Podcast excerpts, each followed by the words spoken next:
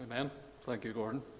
Thanks again for the welcome. Good to be with you again today in Windsor. I'm not here next week, but the last week, God willing, so you might want to plan your activities around that, I'm sure. Um, it's, it's lovely to be here. We're, we're thinking together, uh, I think maybe appropriately, in September uh, about the things that we possess in Christ, did that last Sunday morning. Uh, today, about the ministry that He has given to us that we are to exercise, and then on the last Sunday of the month, thinking together about the foundation that we are to build upon. So, our scripture reading today then is 1 Corinthians chapter 2.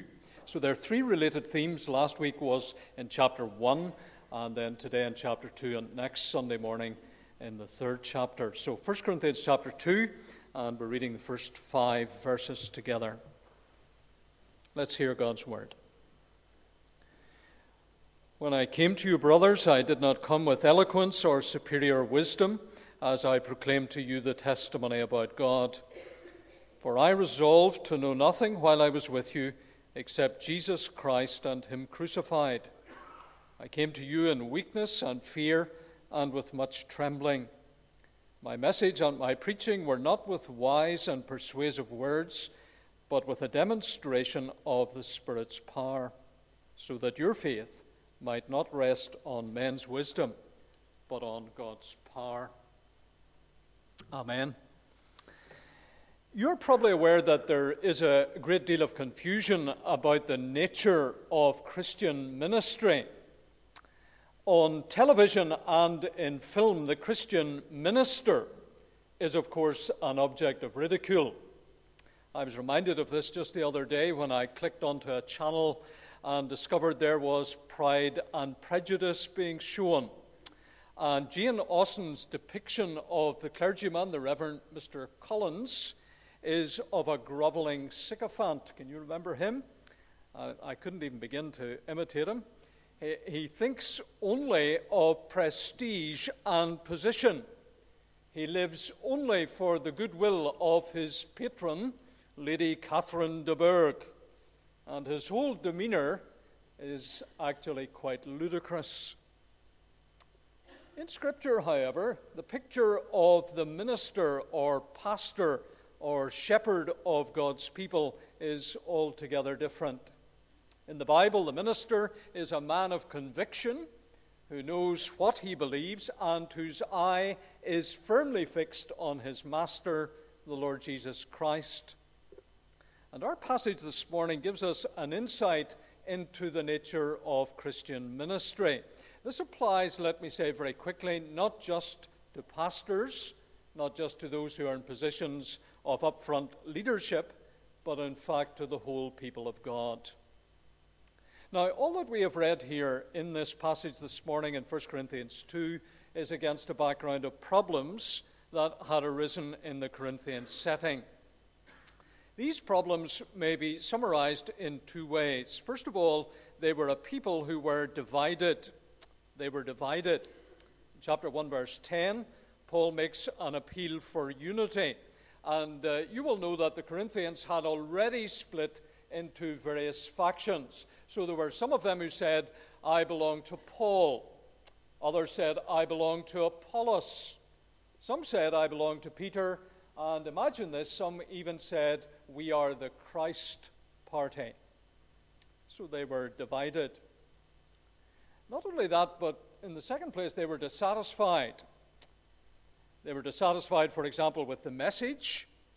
That message was of a crucified Messiah which to the average person in the street in Corinth was a nonsense. It was either a scandal to them or it was simply foolish. It flew in the face of human wisdom.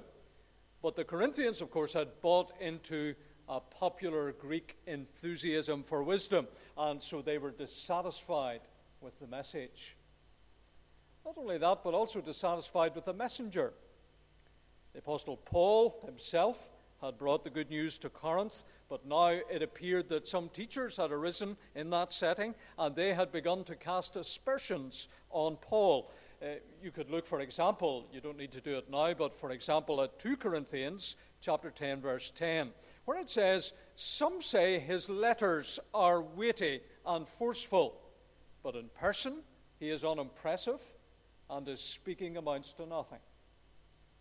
Now, I don't know if you've ever done any public speaking or you've ever preached before, but uh, if somebody said to you on the way out on a Sunday morning, Well, uh, I got an email from you during the week or a letter, and it seemed fairly weighty and forceful, but I listened to you this morning, and actually your speaking is totally unimpressive. It, it amounts to nothing. I don't know how you'd feel. I imagine I'd feel quite deflated. I might not, if you say that to me, I might not come back to Windsor again. There's a thought. Uh, but how would Paul have felt? He must have felt under pressure receiving that kind of accolade. These were the criticisms that had already begun to circulate. They were a dissatisfied people, dissatisfied with the message, crucified Christ, dissatisfied with the messenger, the apostle. And so here in chapter 2, Paul reflects on his coming to Corinth and he addresses their dissatisfaction. And in so doing, he provides God's perspective, a heavenly outlook on the nature of authentic ministry. This is what I want us to think about together as we embark or launch out uh, on a September's work here in Windsor. Now, three main features of this ministry that I want you to notice in the five verses that we've read. First of all, authentic ministry is always self effacing. Just for a moment, in your mind's eye and imagination, I'd like you to picture Paul at the airport on his arrival at Corinth. The customs men pull him in. They say, We'd like you to open your suitcase. So we're going to ask ourselves, what is it that the apostle has packed for his visit to Corinth? Now, if you were going to Corinth, bearing in mind, as we saw last Sunday, that it was the commercial and cultural center of the ancient Mediterranean, I think you'd want to make an impression. And so you'd certainly have packed some wisdom. You'd pack some skilled speech, because that was very popular in the lecture halls in Corinth. In short, you'd bring a clever package. You'd want to make an impression upon these people. So as he opens his suitcase, we discover what? Not in fact wisdom, because he says, Brothers, I did not come with eloquence or superior wisdom. Speech making was highly prized among the Greeks. It was even a form of popular entertainment. But Paul didn't come to Corinth to win a prize in oratory. And so he says that he came, literally as it could be translated, according, not according to excellence or word of wisdom. There are two things there that he rejects. The first is the term word, uh, which in the context the NIV translates as eloquence. It probably refers to the manner of his speech rather than the content of it. And the second word is wisdom, and that indicates the content.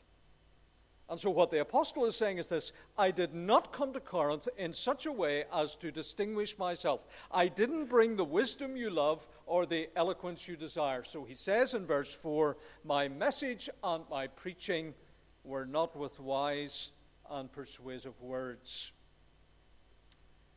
So, he did bring to them a word, but it wasn't the word they expected. He brought them a logos a word, but it was a word of the cross. And then to this word, he adds kerygma, or preaching, or proclamation. Now, I suggest to you that if you'd been going, flying into ancient Corinth, and they made you open your suitcase, I think we'd all have brought some wisdom because we'd have done a little bit of research and we'd have found out what made them tick and we'd have said the thing that is prized most highly in ancient Corinth is speech making, it's oratory. We better bring some of that. And Paul says, No, I didn't bring any of that. Instead, I brought a word of the cross. Now, when he says that he did not engage in persuasion or persuasive argument, it doesn't mean that his preaching lacked persuasion or lacked argument, because elsewhere he says, Because we fear the Lord, we persuade men. Paul persuaded people all right. he used what Martyn Lloyd-Jones used to call logic on fire. But what he did not do was to use the kind of persuasion that was found among the Greeks. And the kind of persuasion that was found among them was where the power lay in the person and in his delivery. You see the difference? Whenever the Greeks were listening to speech making or oratory, the power of that always lay in the person and in their delivery. But the Apostle Paul says, No, I didn't come with that. That's not the key thing. The key thing is the message of the cross. That's where power lies. So these are the things that Paul did not pack in his luggage as he came to Corinth. And so we ask then, well, how did he come? And he tells us in verse 3 He came, he says, in weakness, fear, and with much trembling. Now, there's been a little bit of discussion among the commentators about that word weakness. Some people think that that means the apostle had a physical malady at this time in his life, and he's referring to that in this comment. We don't know the answer to that. Uh, but then he says, in fear and with much trembling. We can speak with a little bit more authority about that because in the book of Acts, chapter 18, we have the account of the apostles' visit to Corinth. And it's clear from Luke's account that Paul was full of fear coming to Corinth. And so the Lord, in chapter 18, verse 9, gave him reassurance in a vision. The Lord said this to him Do not be afraid, keep on speaking, do not be silent, for I am with you. Weakness, fear, and much trembling. Well, I suggest this wouldn't, would not look very good on your CV weak and shaking with fear. But the Apostle Paul wanted the Corinthians to remember this. And he wanted them to remember it to show them just how unlike the philosophers of this age he was when he came with the gospel to Corinth. And so I want to apply that to my ministry, and I want you to apply it to the ministry that you have here in Windsor authentic ministry in the church and as we go into the world is always self effacing. It is a humble ministry, it is a dependent ministry. It puts no store in its own excellence. Rather, it constantly and always depends on the excellence of Jesus Christ. Now, that is not to say, and I want to qualify it slightly, that is not to say that we should not strive for excellence in all that we do. So let me say to the pastors here, or those who preach, in our understanding of and presentation of the message, we must strive for excellence. In your teaching of the Sunday school class or junior church, I know that I think your groups do a month at a time. So there are folk doing it at the minute. I don't know whether they can hear me through the wall, but some of you will be on maybe next month or the month after. Strive for excellence as you make your preparation and your presentation. What about helping this weekend with the one big weekend, where I think all your youth work is coalescing, if that's the term. Everything's happening this weekend, and then Clay, is it? I must find out what that stands for. It's like s'mores last week. I'm learning all a totally new vocabulary here in Windsor. But that's beginning to happen. Are you involved in that? Strive for excellence in that. If you're a deacon in the church, strive for excellence in the ministry that you have here. Elders, strive for excellence in everything that you do. But in it all, appreciate that you are nothing and the Lord is everything. Hudson Taylor, name very well known to us, famous missionary to China, was scheduled to speak at a large church on one occasion. The person who was introducing him introduced him in eloquent and glowing terms. He told the large congregation all that this great missionary had accomplished in China and then presented him to the congregation as our illustrious guest. Taylor stood quietly for a moment and then opened his message by saying, Dear friends, I am the little servant of an illustrious master. I am the little servant of an illustrious master. You see, authentic ministry is always self effacing. So that's the first thing for, I was going to say for our encouragement. Uh, perhaps I should say for our challenge, because the danger for all of us is that there can be too much of us in what we do for the Lord and not enough of Him. So, authentic ministry, self effacing. Second thing, authentic ministry is Christ centered. It is Christ centered. Second part of verse 1 the apostle says he came not with excellence of word and wisdom. Then these words, as I proclaim to you the testimony about God. Now, this is a phrase that he has already used, for example, in chapter 1, verse 6. Instead of engaging in rhetoric or philosophy, the apostle was bearing witness, he says, to God. In other words, to who God is. Well, the Corinthians needed to learn that. Uh, and in this city, this pagan context, people in the streets needed to know who the true God was. And they needed to know what this God had done in Christ for their salvation. So he, he is proclaiming the testimony about God. And then this very well known statement in verse 2 For I resolved, we saw it on the screen earlier, I resolved to know nothing while I was with you except Jesus Christ and Him crucified. Now, let's slow the pace slightly at this point because when Paul says, I resolved, or I decided, as it could be translated, it means that he made a deliberate, conscious decision to focus on Christ and especially his cross. And we've got to ask the question this morning why did he make that resolution? There is a theory which I want to share with you. And the theory is that here the Apostle Paul is repenting of the message that he preached previously in Athens. There, it is argued, he had majored on the theme of the knowledge of God and creation. And if you read Acts chapter 17, you can find out something about that. And so Paul has come to the conclusion, the theory says, that his message then was far too intellectual it didn't really go down very well. It was an unmitigated failure. And so, on his way to Corinth, Paul repents of that distorted gospel he had preached in Athens and instead determined to preach only the cross when he got to Corinth. That's the theory. And of course, it's nonsense. Paul's mission in Athens was no failure. On the contrary, there were clearly converts.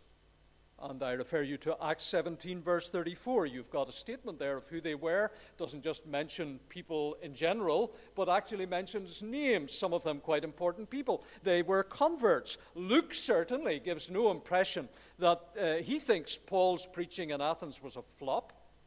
And in any case, Paul certainly did preach the cross because you will know if you read that account in Acts 17 that he preaches specifically the resurrection. Now, I want to ask a question this morning. How can you preach a resurrection without first preaching the cross that precedes it? Seems rather odd to do that. Preach a resurrection in isolation, throw it into the vacuum? No, you preach the cross first, and then the resurrection follows. So I say Paul did not change his tactics when he came to Corinth. He continued to proclaim the same message in the same way that he had done in all the cities of Asia Minor and Greece. He resolved to know nothing. Look at that phrase, to know nothing. What does that mean? Does that mean that every single sermon the Apostle Paul preached was just the cross and nothing else? And he never mentioned any other Christian doctrine? Well, of course not. It just means that he made the crucified Christ the primary focus of his preaching.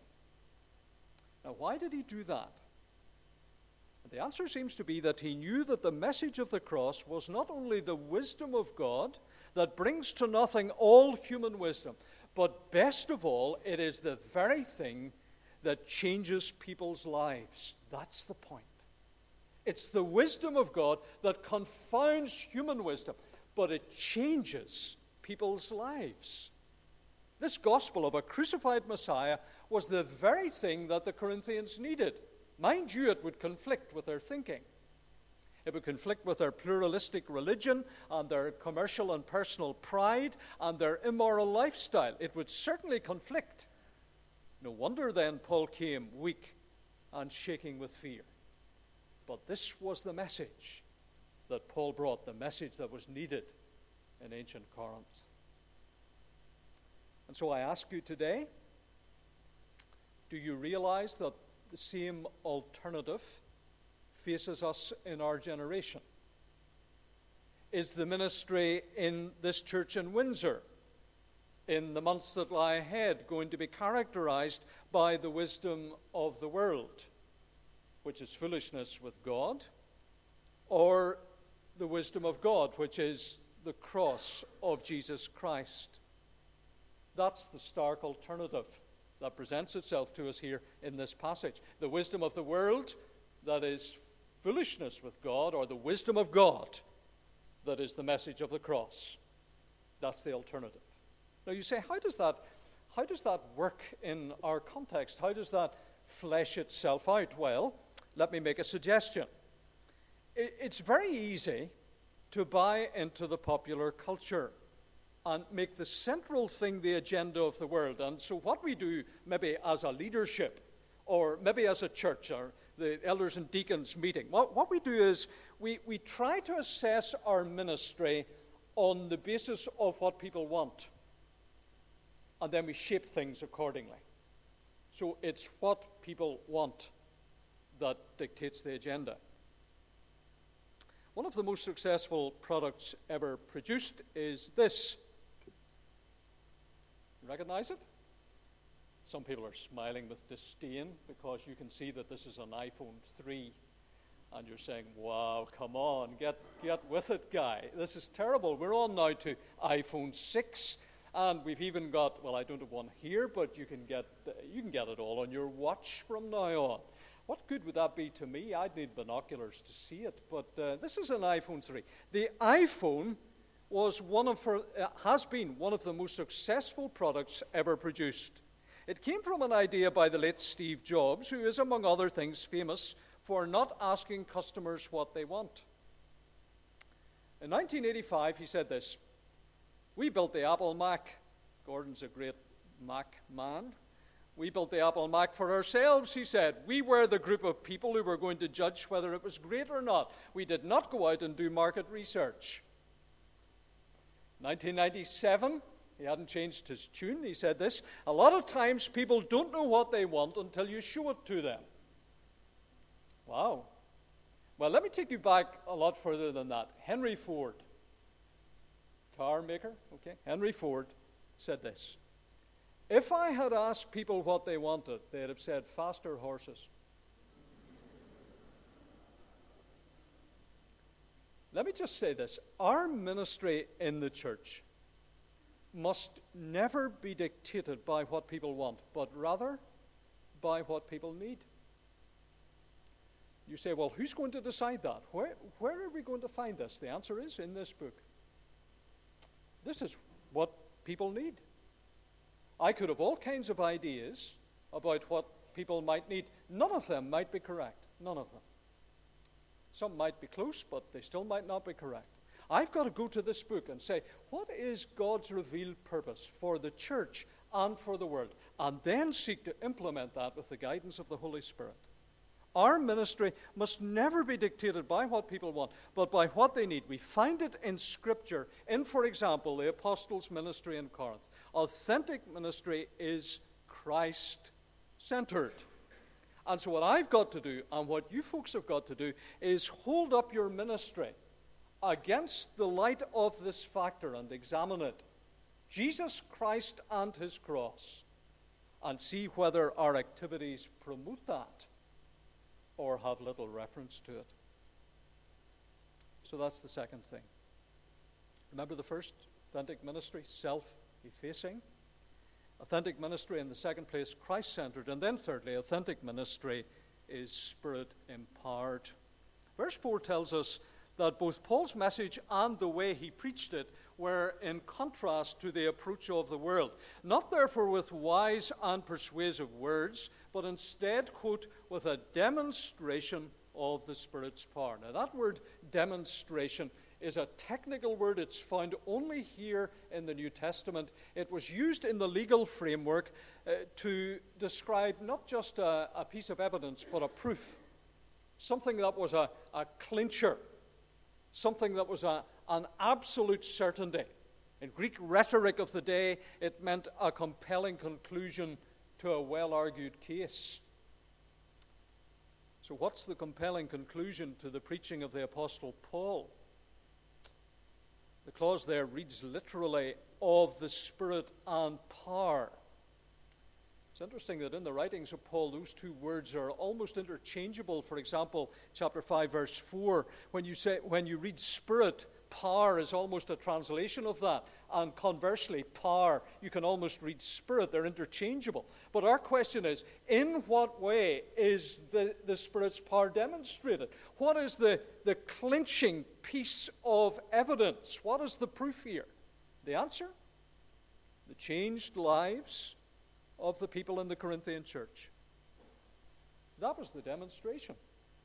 That was the evidence. That was the proof. The fact that they had been irrevocably changed as they responded to the gospel was the living testimony that all their contemporaries could see. Then, verse 5 So that, says Paul, your faith might not rest on men's wisdom, but on God's power. In other words, the goal or the purpose of all of this of God calling them, of the apostle preaching to them a message of the cross in weakness, was so that they might rest not in human wisdom, but on the power of God. That's what disarms the wise and the powerful. That's what drives us to put our absolute confidence in Jesus Christ alone. So, where is power to be found in the church? Maybe our instinctive answer to that is it's found in powerful people. It's found in tremendous oratory. It's found in signs and wonders and miracles. But actually, Paul says it's found in the message of the cross, proclaimed in humble dependence on God. I don't know whether you think that sounds like a bit of a letdown. I mean, in the world in which we live today, people value the spectacular. They look for the thing that stands out the dramatic thing. And the message of the New Testament is the absolute converse of that. Foolish as it may seem, this self effacing, Christ centered ministry, as exemplified by Paul, makes a difference. It achieves something. It brings the very power of the Holy Spirit into operation. It is the vehicle that creates the church and sustains it. In Corinth in the first century and in Belfast in the 21st. so I say this in a day and age when there is so much talk about the spirit and power. My friends in Windsor, don't get too worked up about brilliant gifts and abilities. Just resolve to know nothing except Jesus Christ and Him crucified and you will know the power of God. David Brainerd, the famous missionary to the American Indians, proclaimed this truth throughout his ministry. He said this I never got away from Jesus and Him crucified in my preaching. And I found that once people were gripped by the meaning of Christ's sacrifice, I never had to say very much to them about how to change their behavior. That astonishing. I focused, he said, mainly on Christ and him crucified. When people were gripped by that, I never had to say much about changing behavior. Why was that? Because this is where the power of God resides. This was the ministry for sophisticated Corinth. It's the ministry for Belfast. It's the ministry that you must engage in as you start out this September into a busy program of work a ministry that is self effacing, Christ centered, and spirit empowered. Let's pray together.